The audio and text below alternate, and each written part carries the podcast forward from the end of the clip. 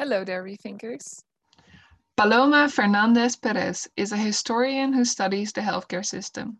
Her findings throughout history on systems all over the world started with Michael Porter, but went so much further. In this episode, we talk about pandemics and why we should treat the COVID 19 pandemic like a war. Yes, you heard me right, like a war. We discuss the differences between healthcare systems in Europe, Russia, the US, and we talk about the Asian and Latin American systems. Paloma has written a book that was recently published called The Emergence of Modern Hospital Managements and Organizations in the World, 1880s till 1930s, and has worked out countless articles. For now, I will no longer keep you waiting. Enjoy this episode of the Rethinking podcast with with Paloma Fernandez Perez. Oh.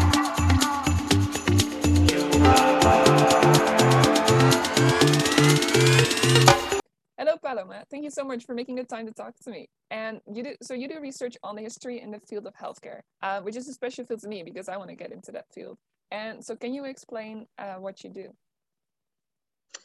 Yeah, uh, my interest in healthcare started in 2016 uh, because I, I was um, following one of the professors that I admire the most, uh, who is uh, Michael Porter. And you know Michael Porter in the Harvard Business School, he had been very well known in the 90s for his studies about industrial districts. And he was extremely famous, extremely well known but suddenly no one knows how or why. Michael Porter, who was so famous with that and earning a lot of money, he changed and started studying health. And I was surprised. And I asked myself, why is this the case? So I realized something which is very obvious for many people, but not for me in 2016, which was the problems the US had at the time in the 90s and later with healthcare that millions of people uh, could not afford having a health insurance, that many people were very sick and, and were using opium derivatives, derivatives because doctors uh, could not give them recipes of uh, more expensive uh, medicines. So people with pain, instead of having good diagnosis and good treatment, they were receiving massively in the US, and that has been very well studied, uh, medical recipes with opium derivatives, which has caused a great addiction in the US and no solution for the pain of those millions of people. So Michael Porter was studying and was a member of a group of people, including uh, Barack Obama, who were very worried in the US about how to try to change that. On the one hand, trying to study legally actions against pharmaceutical companies and medical sector that were uh, using these opium derivatives massively, creating addiction to millions of people. But on the other hand, trying to change the market of health insurance and trying to make it more affordable with some intervention of the public sector. And I asked myself, do I know anything about what's the problem in the rest of the world? Uh, how we are doing better? Um, in Spain, we heard that Spain and Japan were the countries with the longest life expectancy in the world. And I asked myself, how's that? In Spain, we don't have mm, really a lot of expenditure in healthcare. Why do we behave so well, like Japan, better than the US? So I started to ask me many questions, and I realized that some wise people, like Barack Obama or these uh, men from Harvard, were already doing some research and some work, and uh, I was doing nothing. And so that's uh, my motivation. So my ignorance. Uh, that's why I started reading a lot. And once I started learning a bit, I started doing some original research uh, from a historical point of view, which is my area of expertise, trying to study a similar situation to the one that we are living our days, but in a historical past. if I could find a moment in time when similar situation could have happened and how society reacted with the diversity of solutions. And that's uh, how my research on healthcare started. Wow. So what mm. are hmm. you working on now? What? Right now, I work in two directions. In fact, three directions. uh, one on the field of ideas about uh, what kind of ideas have tried to change and improve the way health is uh, regulated and health is uh, treated in centers, hospitals, and governments. So the field of ideas. And on that, I have just published a book about the movement of ideas for the early modern organization of hospitals in the world a century ago. A second area or direction of research is trying to find long-term indicators of improvement in the capacity of hospitals in order to meet the challenges of external shocks that affect the population. So usually we hear, if you type in an internet, um, World Health Organization, indicators of health in the world, you would very easily find uh, health expenditure, private or public. And most of these indicators about health expenditure over GDP in the world, by countries, by regions, by cities, by hospitals, you would find a lot, but only after the 1960s, not before. So we realize, or, or because statistics only start with the OECD and the World Health Organization in a massive way after the 1960s, we believe that nothing happened before, that we, civilization, started to do something to improve hospitals only half a century ago, which is completely false. Uh, so I tried to find some uh, reliable, acceptable indicators. And I found that one that it's very easy to find even in medieval times, even in ancient times, even in Egypt, in, in, in El Cairo, hospitals of ancient times is hospital beds.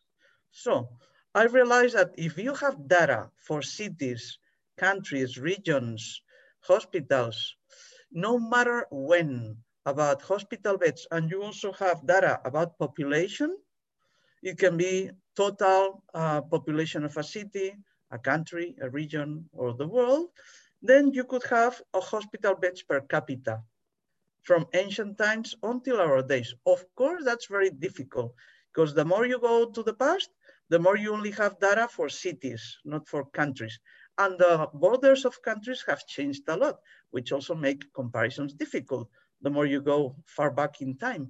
But uh, if you try to be more uh, rational, I would say that more or less the frontiers started to be fixed more or less, uh, at least in Europe, but also in Latin America uh, and some Asian countries, more or less end of the 19th century and the interwar period.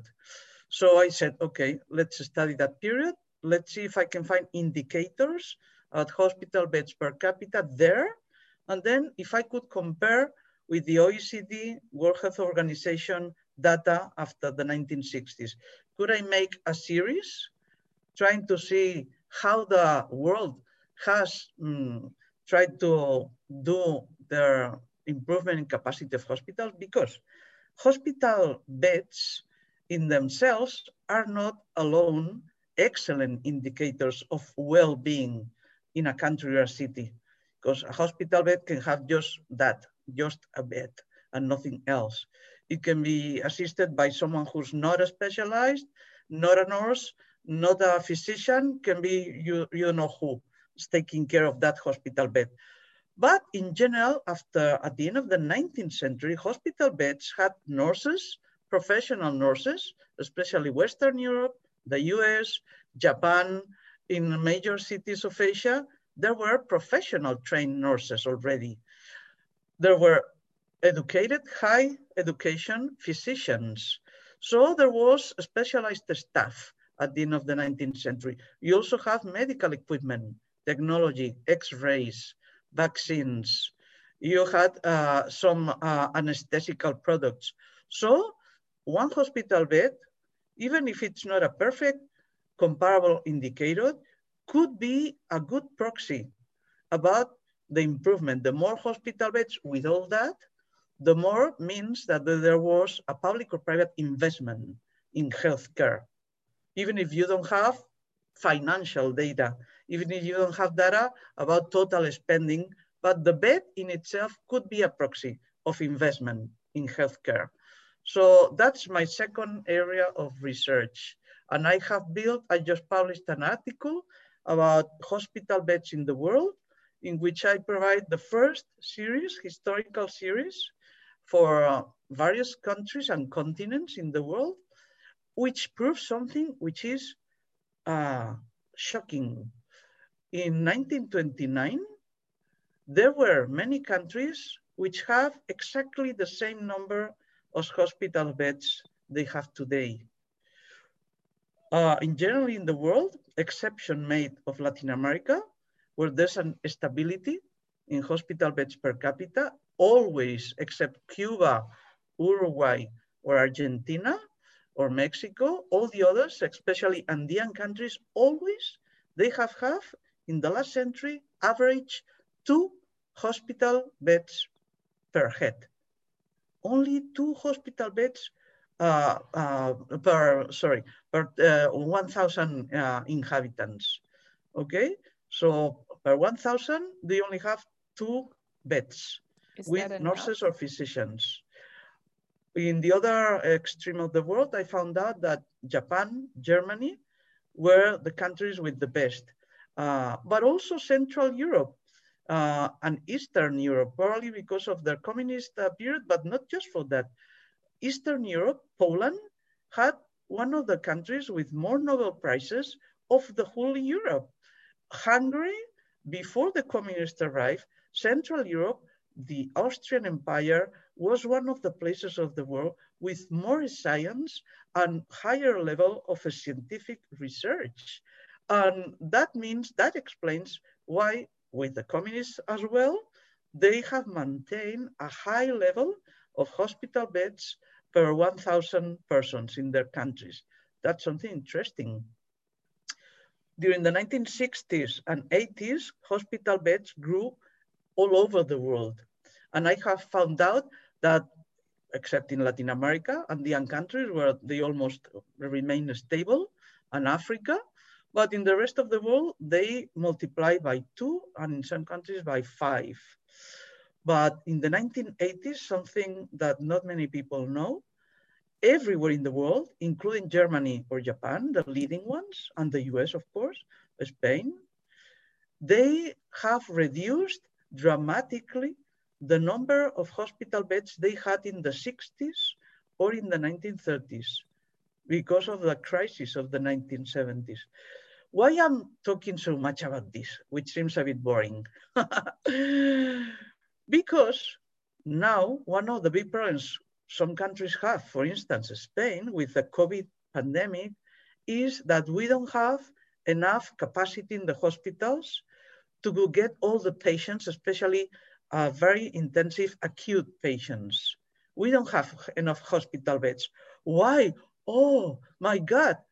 It's not just something that has happened suddenly, that the external shocks are so huge yeah, but also there has been something that took place in the 80s everywhere in the world. Governments decided that they were very wise, that they were powerful, that their science was the best uh, in the planet, in the universe, so that pandemics no longer would repeat in the world. Maybe in Africa, no, but Africa is far, so they don't care. So Africa is far, we can close borders. Europe will never suffer pandemics. The US as well, or Asia.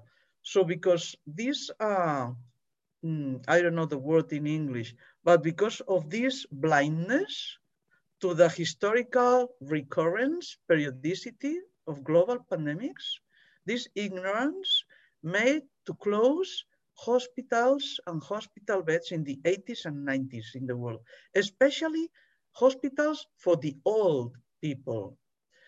That was the target. Most of the public hospitals for old people, for aged people, sustained with public funds in Europe or in Japan or in Latin America were privatized or were closed. Surprise, during COVID times, some of the most uh, important mortality has happened in privatized residences for the aged people. Because public funding and public control, public regulations did not affect these private residences in the last 20 years. Private regulations were almost free. The governments allowed the private residences for all people to rule themselves as they wished with very few controls, very few requirements, really very few, very few inspections. This privatization that took place, especially in Western Europe, in Spain, 1980s, 1990s, has been responsible for the disorder, the chaos in what to do with all people in private residences when COVID exploited. Because no one knew the, the protocol. Should we send to public hospitals? Oh, should we send to private hospitals? Oh, they don't have the money. So how, how should we? The chaos was total. No centralized authority, no hierarchy, no protocols. Half of the dead people in Spain in the COVID first wave have been in private residences for all people. So studying this second line of research about hospital beds makes me think and makes me uh, demonstrate to people who read my articles that there was a severe cut that was shared in all wel welfare countries that should be reversed. Okay, and my oh. third line of research is uh, studying uh, hospitals in Latin America uh, because there's very little information and there's a lot of private clinics, private hospitals, which leave very few historical records. So it's very tough to find them. And that's one of my last lines of research right now. So that is very interesting that you say that because I have only heard about the last five years in the Netherlands that they've been cutting costs in hospital in healthcare and closing hospitals and uh, cutting people uh, like cutting in the number of people that work in hospitals. And because of that, there is now a, a shortage in beds because they want out like they want patients to get out of the hospital as quickly as possible. They want outpatients, not inpatients. And now they have a huge like bed problem um, when it comes to the and, ICU. And you know the most interesting thing is that these cuts uh, were maintained during the period when more European money went for programs of regional development in Europe uh, for countries like Spain, but not just Spain, Portugal, Greece, Italy, and France, that were supposed to have regions with the GDP, average GDP below the average European uh, GDP. So they were considered to uh, in need of funds for reaching convergence with the average GDP. So they received lots of money in the 1980s, but above all, 1990s, when the cuts were higher in hospital beds and more privatization took place and more um, unemployment generated at least in the expectations, because if you reduce the number of hospitals, you reduce the expectations of young doctors or young nurses to be employed. So precariousness started to take place because the supply of work, the expectations of the labor market for physicians or nurses were reduced. This happened when there was a big expansion in the money for regional development programs of the European Union to most of the regions in Europe. In what exactly the European money for regional development programs went? I know a lot the experience in Spain, but this happened also in most of Southern Europe. I don't, I'm not that familiar with other parts of, of Europe. But in Southern Europe, most of the money went for highways, airports. Uh, they went also to fund the construction of high-speed trains, uh, especially airports, uh, highways, more roads, improvement of roads, which, yes, it has a social impact. Uh, no one can deny it has a social impact, but it's funny, or it's not that funny, if you travel with your car in those nice highways, and I do, for instance, in the province of Girona, or if you travel in the Balearic Island, some regions have really nice highways, but there's nothing to transport in those highways except tourists. So, and tourism has really been hit during the COVID pandemic. The highways are empty. If you can travel because there are municipal restrictions for mobility, but if you can travel in the highways, you will see that there's nothing. They're empty, but the hospitals are full, are collapsed. So, so why would the government reduce costs in healthcare? Why would they why would they cut costs in something that's so vital to a country? Because of overconfidence, because of an excess of confidence in science. Uh, there was an excess of confidence in the capacity of the innovation system in the European Union and in the US. Governments believed that if there was a problem with pandemics, the hospitals could react perfectly, that there was enough. Because, as I said, they forget or they are ignorant about history. And pandemics happen every 50 years and the big ones every 100 years. And they will continue to happen. Possibly the speed will increase because of low transport, because of this uh, civilization of us, of uh, so much speed and uh, so cheap prices for traveling.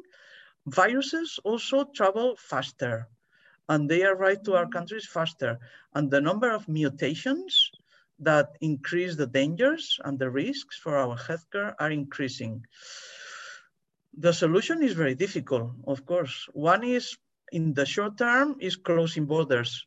And now the European Union is seriously considering Norway has started closing the border to uh, Sweden and Finland uh, in order to avoid Germany is right now, this morning I heard in the news, Germany is seriously considering uh, prohibiting for forbidding the entry of people from countries with variations, which are most of the world, because the people with the South African or the British variation or Brazilian ones are everywhere already in Europe. So that means closing borders. And it might be short term, yes. It, they, they won't do it for more than one month foreign trade is essential for Norway or for Germany. So they would be crazy. It will be suicide, closing borders for more than one month. But this can happen once and again. This is not the solution.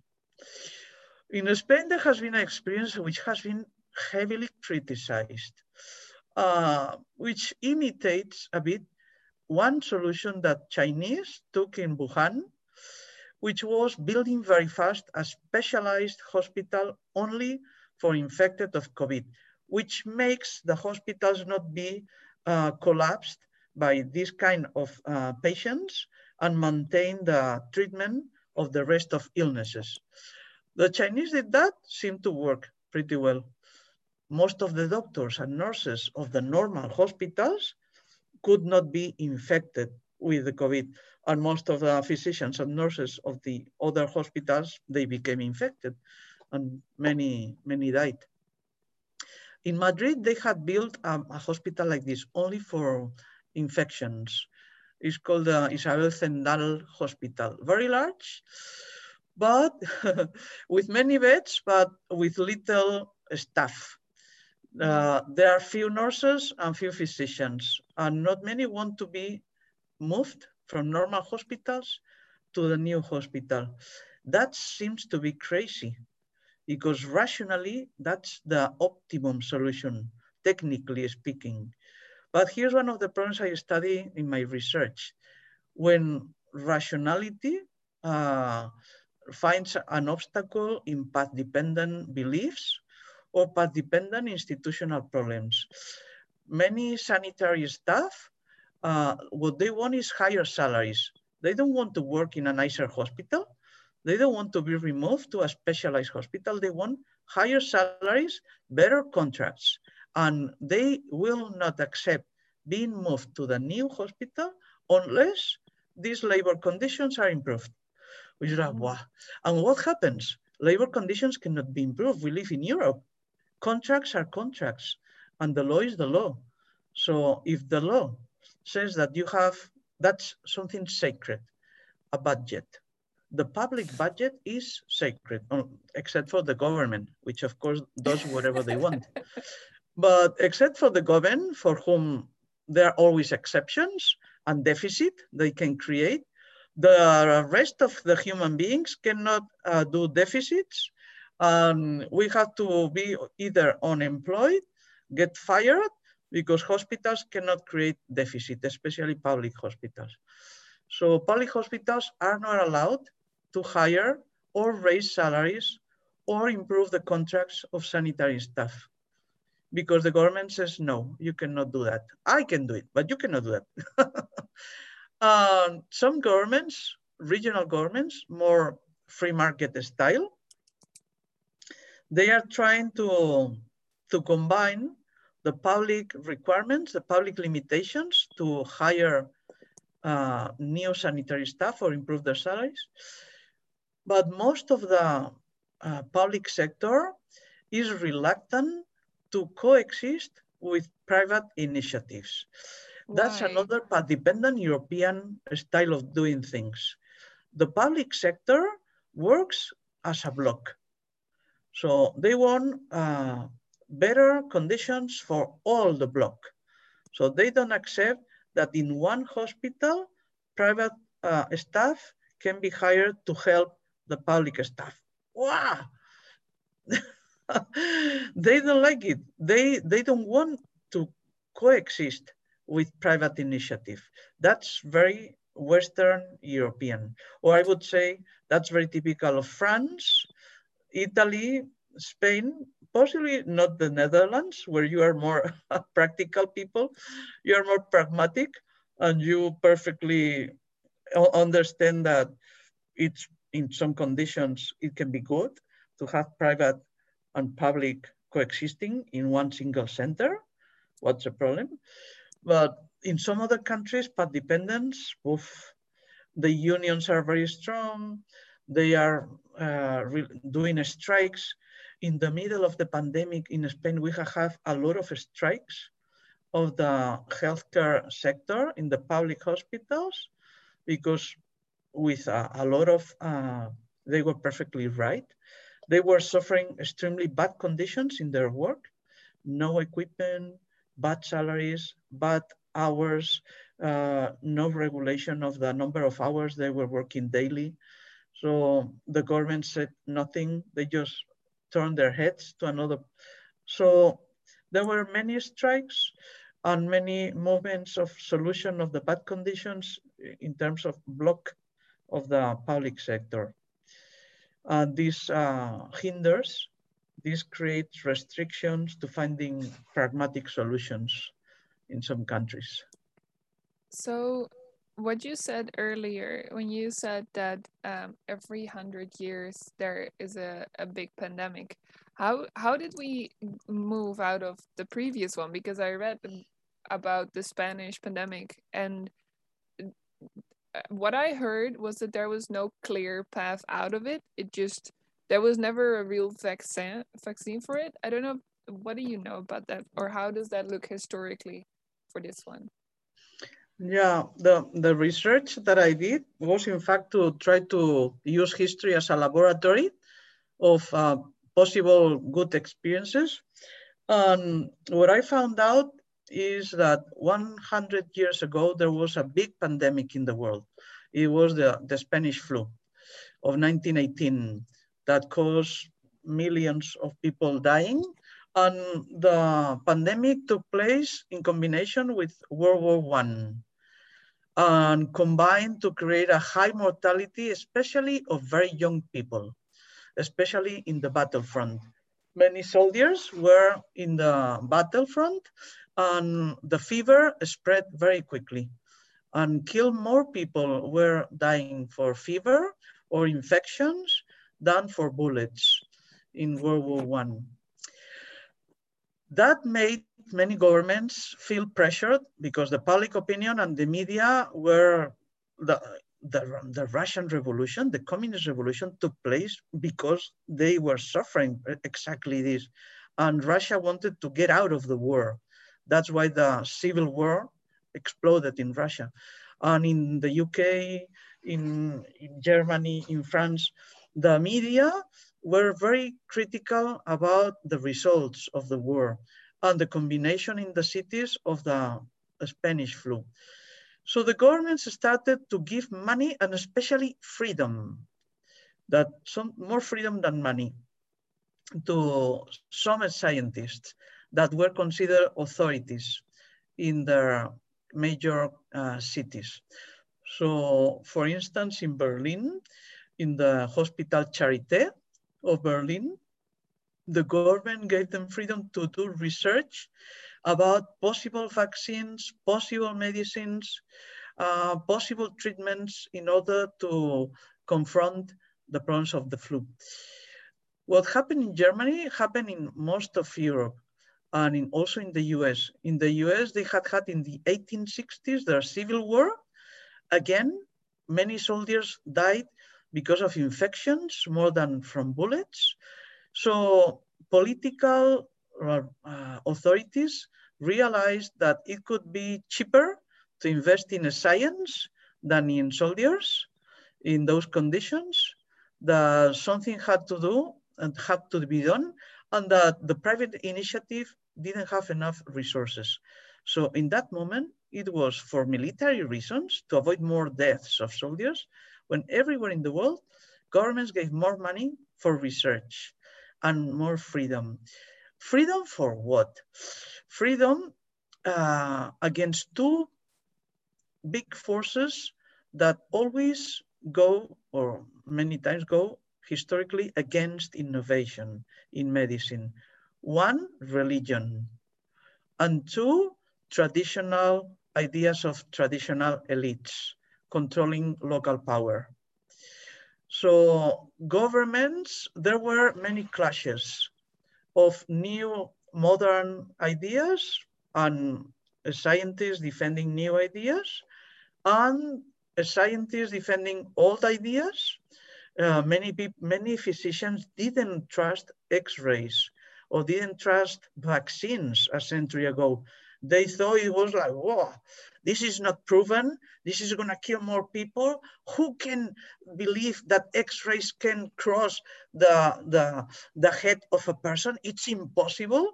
That was written by many uh, full professors of high uh, respected institutions of Germany, Spain, and the UK. And there were many battles in the scientific associations. It was not easy.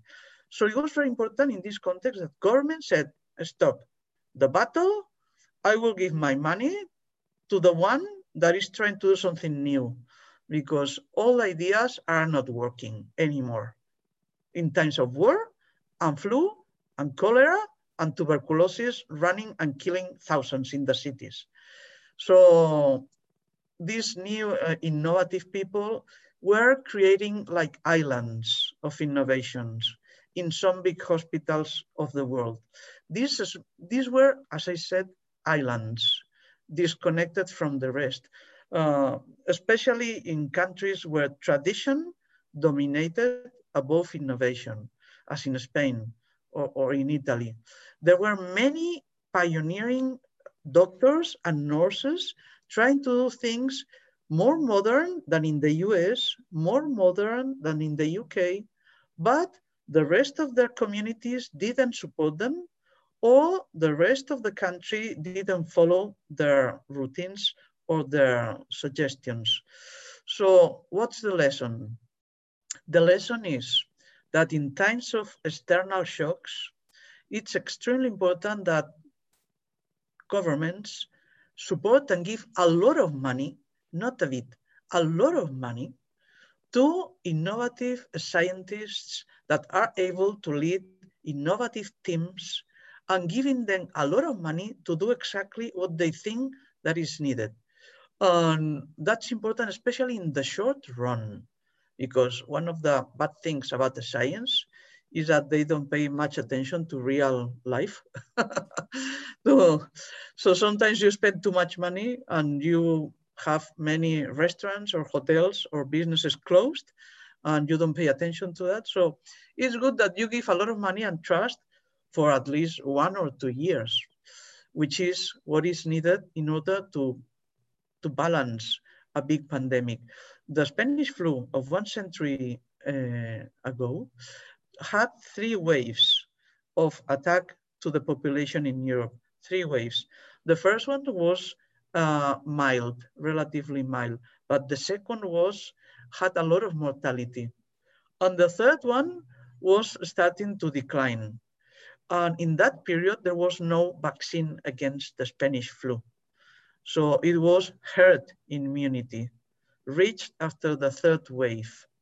Okay. So does that is that real? Does that work? Because there's been so much debate about whether. Well, it worked with with more than with with millions of people dying in exchange. So yes, it worked, but mm. many people died, especially a century ago. The flu, the pandemic, hit uh, infant children and young people, uh, especially men who were in their teens or in their 20s. And that was, that was very damaging for the economy in the long term because they were active population. And when the reconstruction had to take place, a lot of young people were not there. So the fertility also declined, the natality declined, because there were many children and uh, teens and adult men uh, able to have children. So the uh, recovery took longer than the recovery I think that will take place in our days. Because nowadays, unfortunately, the population that is most, most hardly hit are people with chronic illnesses and old people. These are the, the worst, and which are non-active population. If we are, I, I have many relatives old age who have died, during this COVID period. I'm so sorry to hear that. I, I, I know that what I say sounds a bit like Nazi, but it's not Nazi, it's just comparing the actual pandemic with the pandemic a century ago. And one of the maybe hopes for the fast recovery of our economy will be exactly the age of the mm-hmm. population that are mostly affected by COVID, very different to the population one century ago. So, so uh, yeah. what you said is that they in those like in the 1918 they were more like little islands that did research on how to solve the pandemic.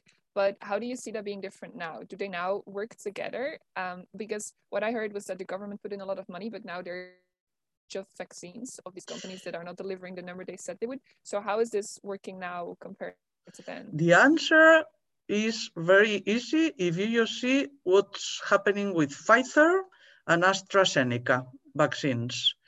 So if they were not islands, the governments could have uh, made the patents of their vaccines be free for all laboratories of the world in months or maybe half a year after the company had made profits with the vaccine.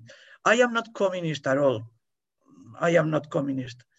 But in times of exceptional death and mortality of the population, as it happened, for instance, during World War II, and I'm not, I, will answer your question after talking of World War II. Yeah, yeah, during sure. World War II, there were many innovations that doctors found practicing uh, experiments with soldiers that were badly hit in the surgeon uh, room. And the US and the allies decided not to register patents of any innovation during the war, that only when the war was over, every country and every company could register patents of innovations linked to war experiments. And there were many war experiments during World War II in both sides, Nazi Japan, the US, and in the UK or, or everywhere. There were many experiments. And some of the experiments resulted in, in highly good uh, medicines that have saved millions of lives. Okay, what happens now? I compare with Second World War. This is a war today. This is a war. There are millions dying. We have no idea where from, and, and we have not enough resources. And, and people are dying every day. We have the daily reports. So it's a war situation. And there needs to be war solutions.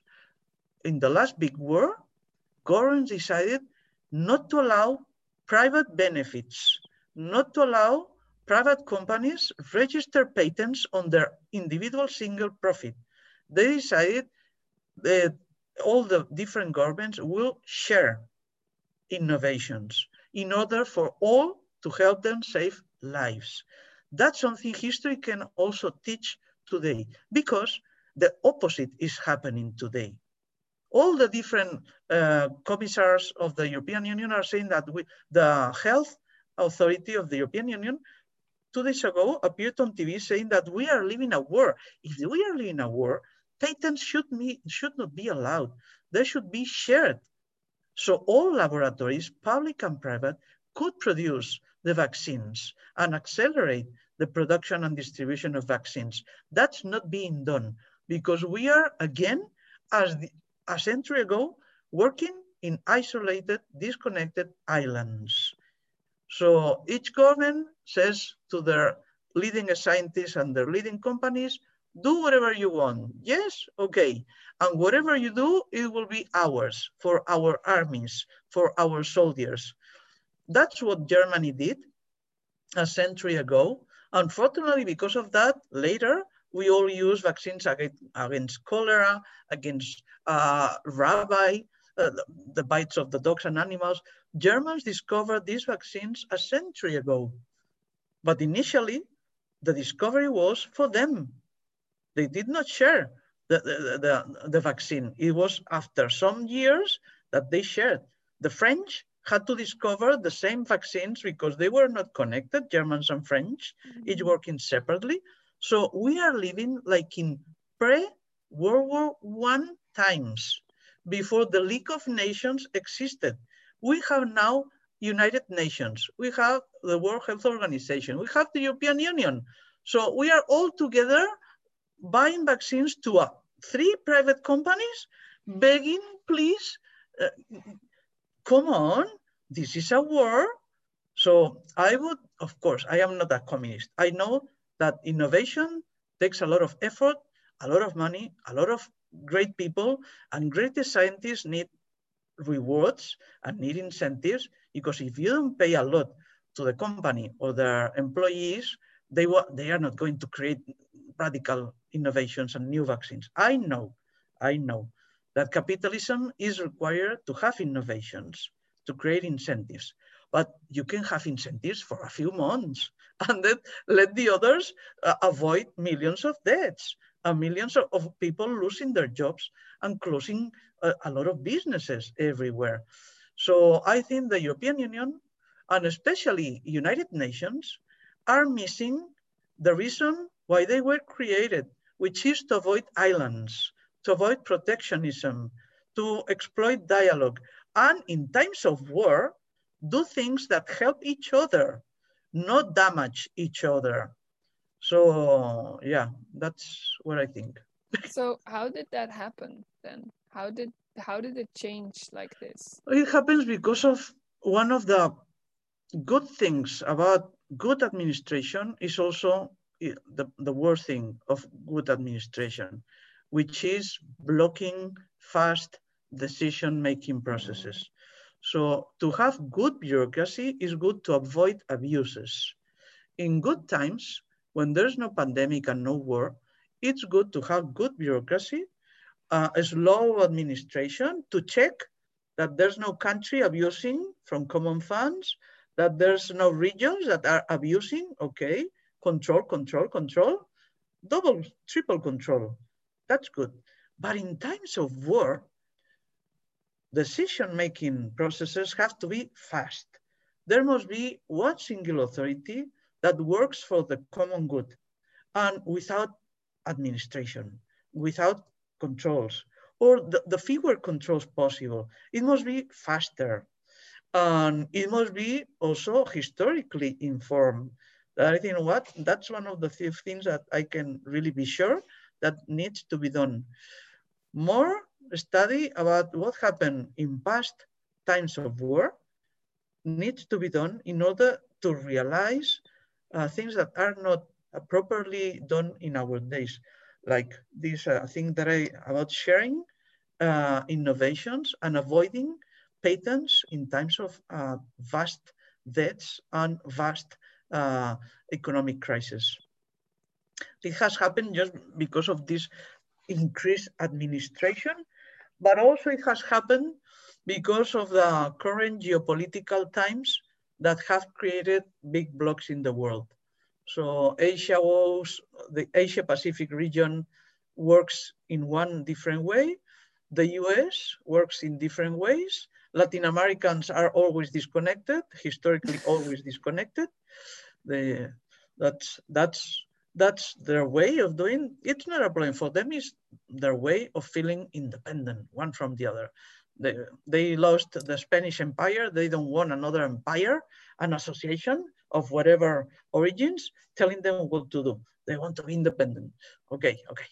So this independent thing which i respect and i it has their own reasons but blocks again uh, uh, the innovation in the region or creating funds in order to help those countries like the Andean region or Central America, Honduras, Costa Rica, that always goes so bad.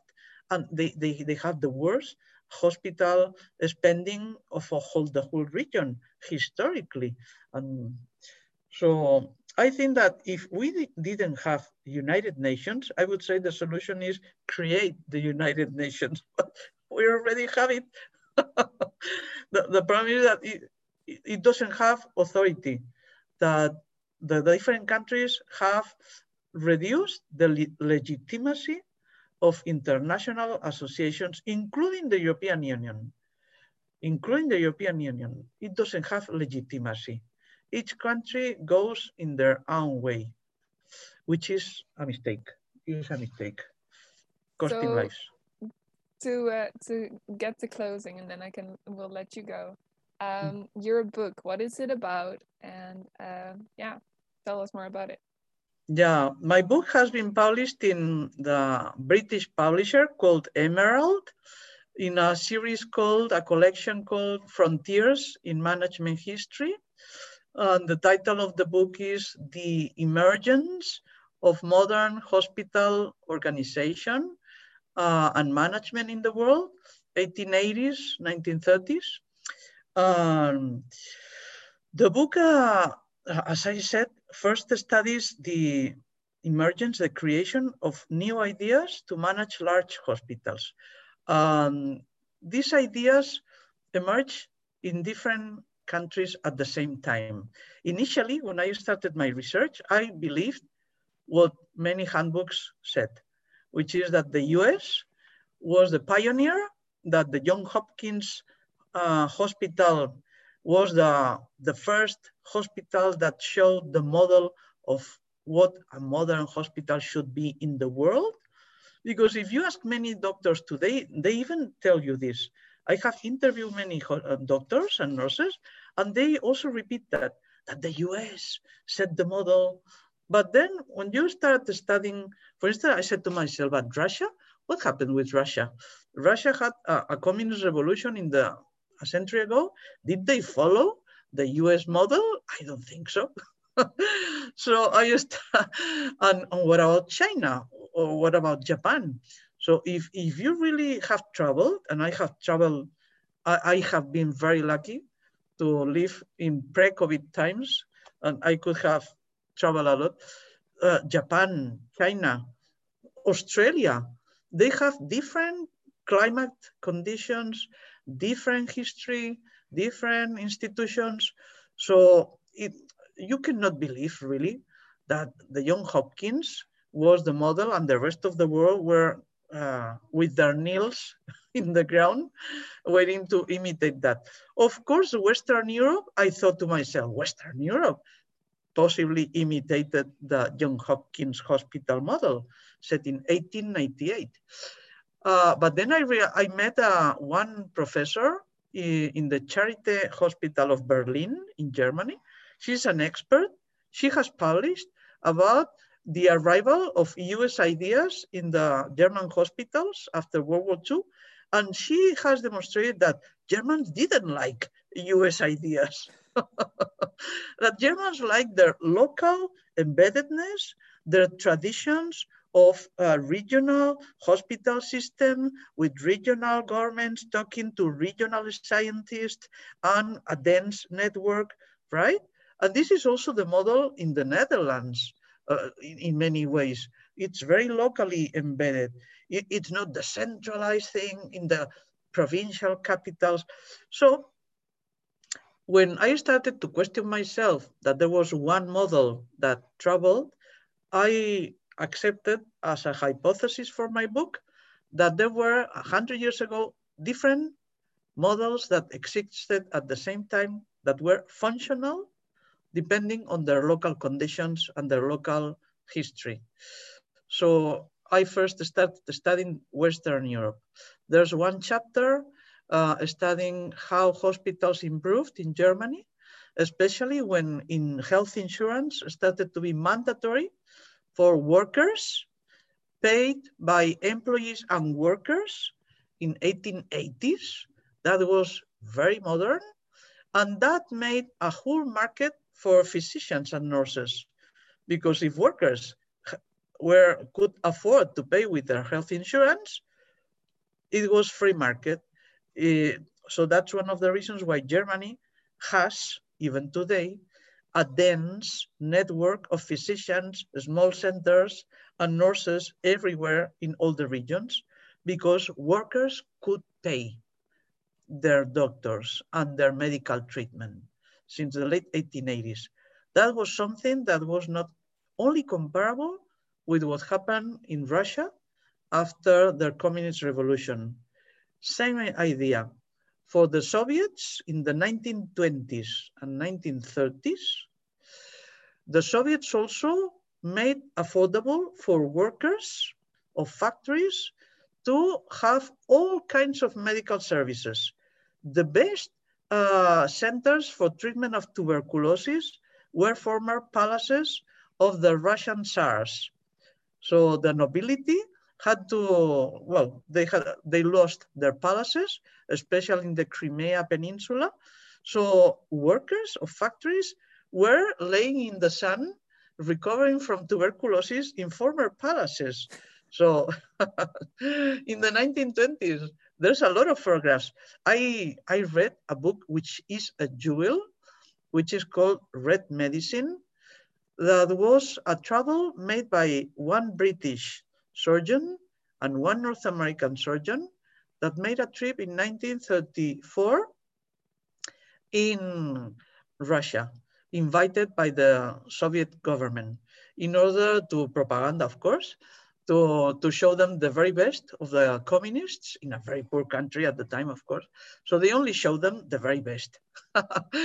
they didn't show them the rural uh, problems of the rural population, which was massive population. They only saw cities.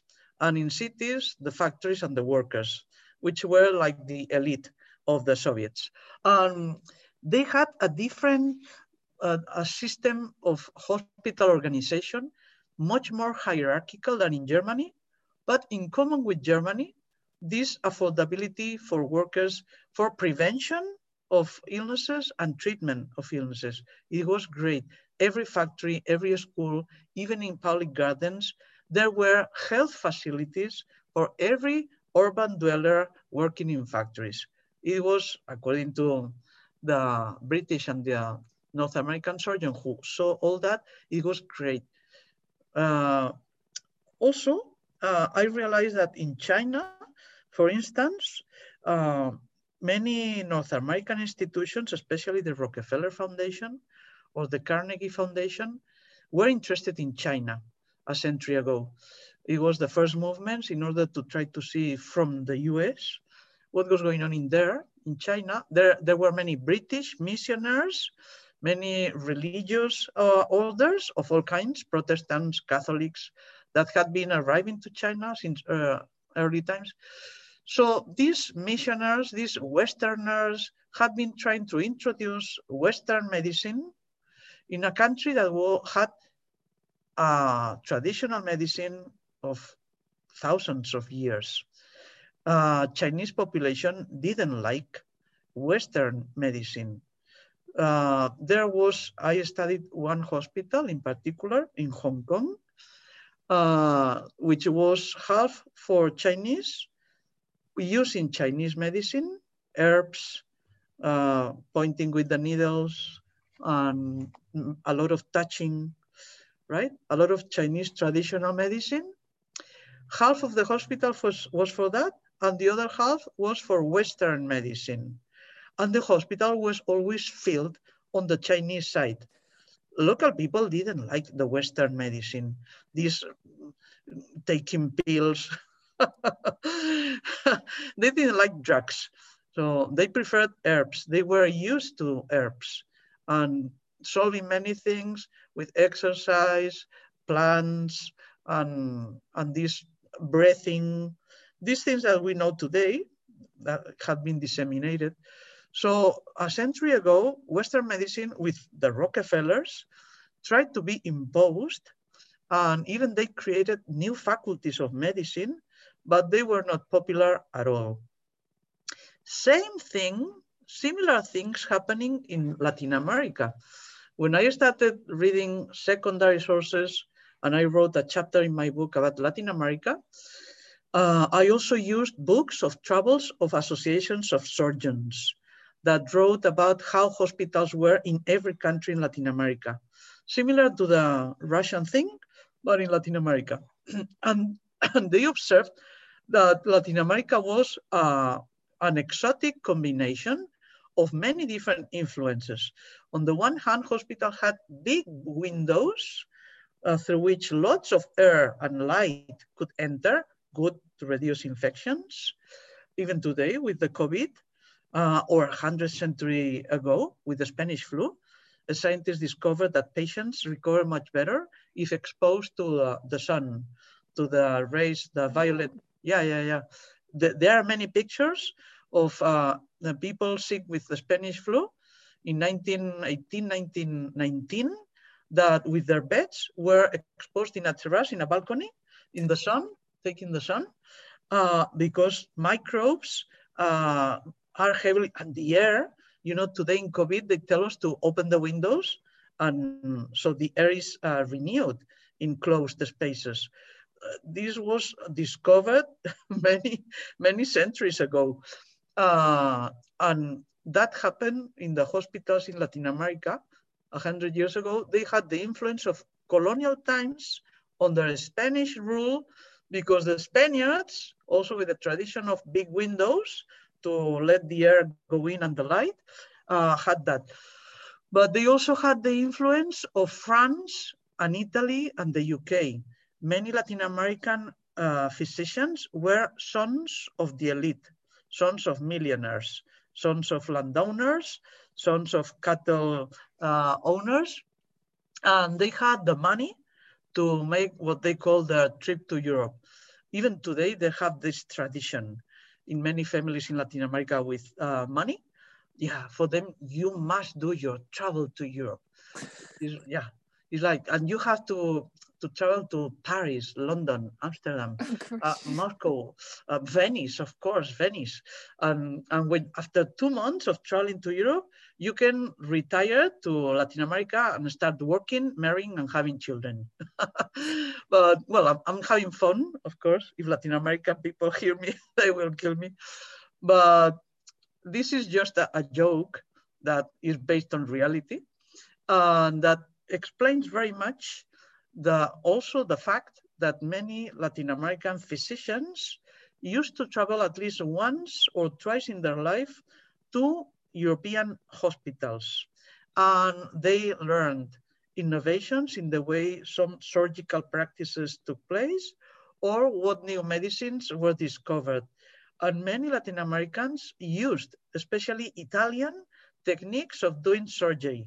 And I, I asked myself, why Italy? Italy was not the center of innovation of medicine, but Italy had, of course, Pope, you know, Rome, the Vatican, and Latin Americans were very Catholic, all wanted to go to see the Pope in Rome. so because they had to go to Italy, they spent also time watching and seeing uh, surgical operations of Italian doctors. So that explains that in Latin, Latin America, more than any other continent in the world, Italian medicine had an influence because of the willingness to see the Pope. Uh, they also, of course, went to Germany, but not many Latin Americans spoke German at the time. They spoke French and some English. And of course, they understood more Italian because it's a Roman language. So I discovered that Western Europe had this influence because of the travels. And third, influence in Latin American hospitals and medicine was the organization of hospitals, the need to have trained nurses, because it was very common in Italy or Spain to have nuns. Nuns not necessarily trained in medicine. And Latin America in this was not very European. Latin America preferred the US model of having trained nurses with special schools to train nurses. And even they invited in Argentina, they invited uh, some of the students who have worked with Florence Nightingale. I don't know if you're familiar with Florence Nightingale, but Florence Nightingale lived in the middle of the 19th century in the UK, and she traveled with the British Army to the Crimean Peninsula during the Crimean War. And she realized that one way to reduce mortality of the soldiers was to clean the wounds to clean the clothes, to clean the skin, lots of water, lots of soap, and some separation of the beds. That stupid things reduced heavily deaths in the Crimean War. And Florence Nightingale, when she went back, she received lots of honors. She's one of the greatest nurses in the history of nurses in the world. And she indeed set a model for many uh, hospitals in the world, increasing cleanliness, separation, uh, these nurses with the special clothes only to treat the patient, then changing your clothes, okay, to avoid infections.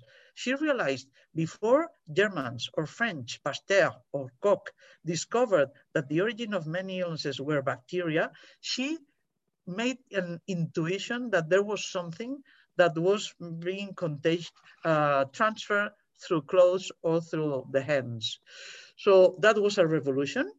Um, Argentinians hired uh, a student of Florence Nightingale, and she opened a school for nurses in Buenos Aires, who was training a century ago the nurses working in some of the largest hospitals in Argentina, in Buenos Aires. And same thing happened in Brazil or in Mexico, where the training of nurses really was something that with the British influence of Florence Nightingale or the schools that were being opened in the US improved a lot the professionalization of nurses. Beyond the nuns and the prayers that dominated still in Southern Europe or the prayers in Southeast Asia also, many temples or in Muslim hospitals where prayers were the best medicine in many cases. Wow. So I, I, I write about this, the US, Russia, China, Hong Kong, a bit of Latin America, and then I focus on two hospitals in Barcelona uh, because uh, I also want to say in my book that even if you have a national model different from other nation in the way you order your hospitals or train your staff. Even that, each center is different depending on the conflict of powers inside every center. That's something doctors and nurses know very well. Uh, hospitals are like uh, churches. uh, there are mm, a lot of egos. There are some physicians who believe, or nurses who believe they know better, they know more, or they are superior to others, or that they are more innovative than the others, or that what the hell these other beliefs. There's a lot of egos which is normal in professional, in, in, in liberal professions. Same happens among lawyers, among university professors. There's a lot of ego. And when there are many egos, you know that uh, in this period, uh, a century ago, the creation of departments for each medical specialization started slowly to appear because um, before the 19th century it was general medicine doctors did everything. But at the end of the 19th century, and especially the 20th, there was the big specialists in cancer, a specialist in respiratory diseases, a specialist in digestive problems, so the pathologist, a specialist in laboratories, the specialist in radio diagnosis, which was called röntgenology. The thing is that each specialist had not exactly a department, but had a head. And the head created a group of students of medicine that were learning from the head, from the master, like a guild, in many ways, like medieval oh. guilds, right? The, the, the superior specialist was the master. The students of medicine, like the apprentices, right? And then the nurses or the nuns were like, poof, the last, uh, you know, they were auxiliary staff but far from the other middle and top uh, uh, levels. This, if you have a specialist, the specialist, as in the universities, have to fight for uh, uh few resources. There's a limited budget that the government or each hospital with donations have, and you have to live with that budget. So the director of the hospital has to distribute the budget for each specialty. So each specialty needs something, more training, more equipment, more whatever, more, more stuff. And they have to fight. They have to struggle to get more resources from that limited budget, right? Uh, this creates uh, conflicts of power and conflicts of interest in the allocation of resources, but also in the strategies that have to be uh, dominating a, a, hospital. If this conflict of powers happen during pandemic times, things become a bit worse.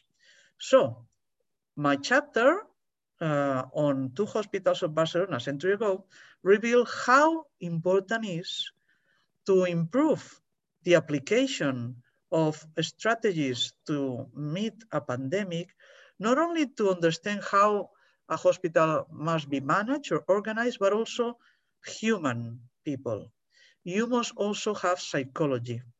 You must be an specialist in behavior and try to prevent these conflicts of power because it's not only a question of money, it's not only a question of efficiency in use of resources, it's only a question of prevention of conflicts among people between the nuns and their superior nun, the nurses and the superior nurse, between the superior nurse and the head specialist and the director of the hospital, the administrator.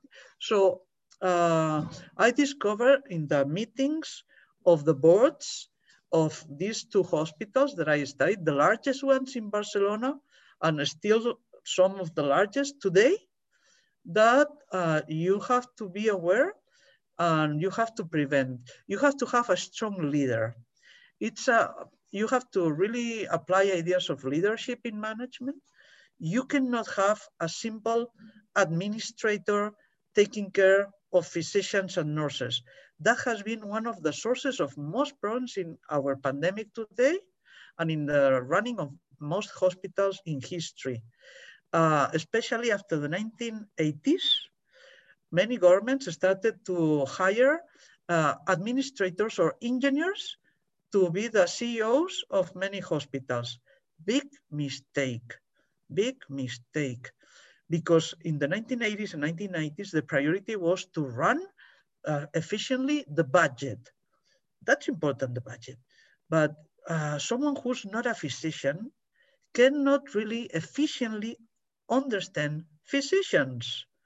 So the hierarchy in the hospitals needs always to have a manager scientist and a manager administrator. And if you don't have this, if you just have a top administrator administrator, it will be a mess. And when the pandemic arrives, doctors and nurses will not obey and will complain and will make strikes. And the administrator will go to the government and will say, give me more money. It's a question of money. Mm, you understand nothing. You understand nothing. and well, if you can read that, I, I have interviewed many doctors because I, I could not believe that one hospital with clear leader, physician as the manager, the hospital went perfect, perfect. And the, the figures of uh, patients per day and the cost per day per patient were declining in times of inflation of World War One. The costs in the hospital, the prices of medicines were up, but the cost for the patient went down, which was what happens in this hospital. Good management and good management by a leader, a scientist, well respected in their community and inside the hospital. In another hospital that I analyzed, something completely different uh, I observed in the meetings of the board of the hospital. The leader was a priest, a priest who loved, uh, had a passion for geology, for stones. And this priest was traveling the more he could to North Africa to study stones. He was not constantly in the hospital. He had no idea how, what happened with the physicians, with the nurses, or the patients. He didn't understand uh, the medical revolution that was taking place at the time, or the meaning of X-rays, or the efficiency of possible vaccines being discovered at the time. He didn't want to be the money spent on that.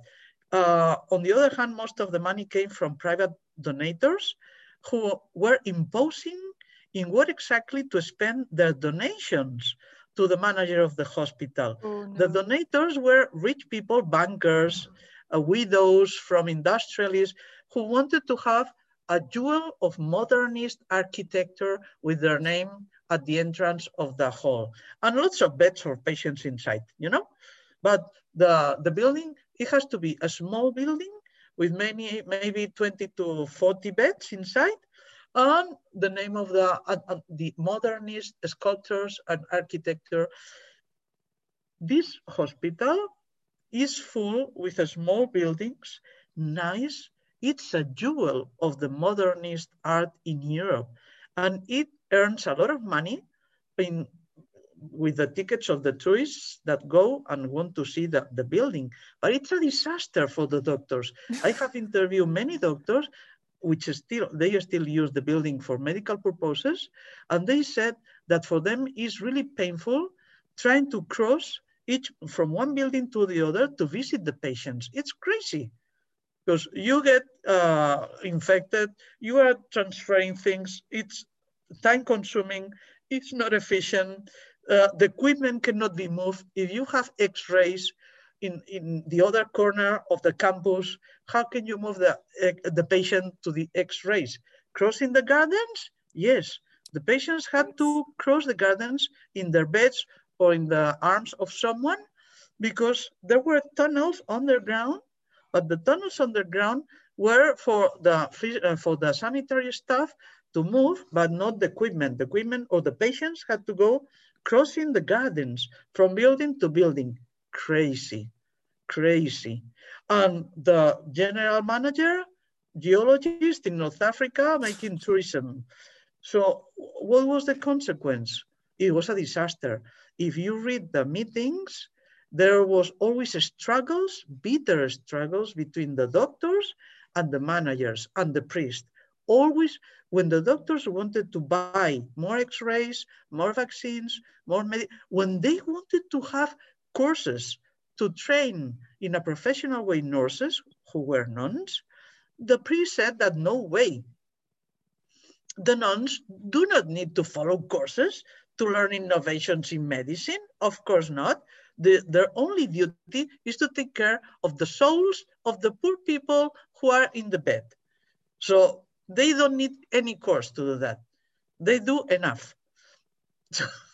The physicians were really traveling to German hospitals, British hospitals, even to the US, John Hopkins, and they saw these professional nurses all in white, all clean, all following uh, routines that help in the surgical room. And they saw their nuns that were dirty because they were working in the kitchen, they were working in the laundry, and then with their hands, the, like this, then touching the patients. And they saw, oh my God, that cannot happen. And, and you, if you only study this hospital, you would believe that the city of Barcelona had uh, the worst possible management of hospitals in the world. But then, like 10 minutes walking, you have the other hospital with this leading physician, which work smooth. And all the students of medicine learning, nurses train. So what happens in the same city? And this is human behavior, this is psychology, and this is much more than administration. It is who's leading a hospital. And it must be a scientist. It must be administrator taking care of the budget, but always below the scientist, especially when there's a pandemic. You cannot have an administrator that doesn't want to spend money saying uh, that you don't have to spend, uh, that you cannot hire more staff. If you need staff, you hire staff, and that's it. Uh, so that's something that seems so simple, but that usually you do not have enough empirical evidences that demonstrate that it is just not an opinion, that it, this was a fact, that this is a historical fact, that still is happening today and affects the healthcare system very intensely. Wow. Paloma, I could listen to you for hours. Yeah, but, but I, think that, um, yeah. I think that it's time to let you go. So Yeah. I just wanted to say thank you so much for making the time and um, for all your knowledge and for sharing it with us. no, thank you for inviting me to this blog. I think that you're doing a great job because often when you produce ideas, if they are not disseminated, they're worthless. So thank you very much for, for helping uh, share these ideas with other people.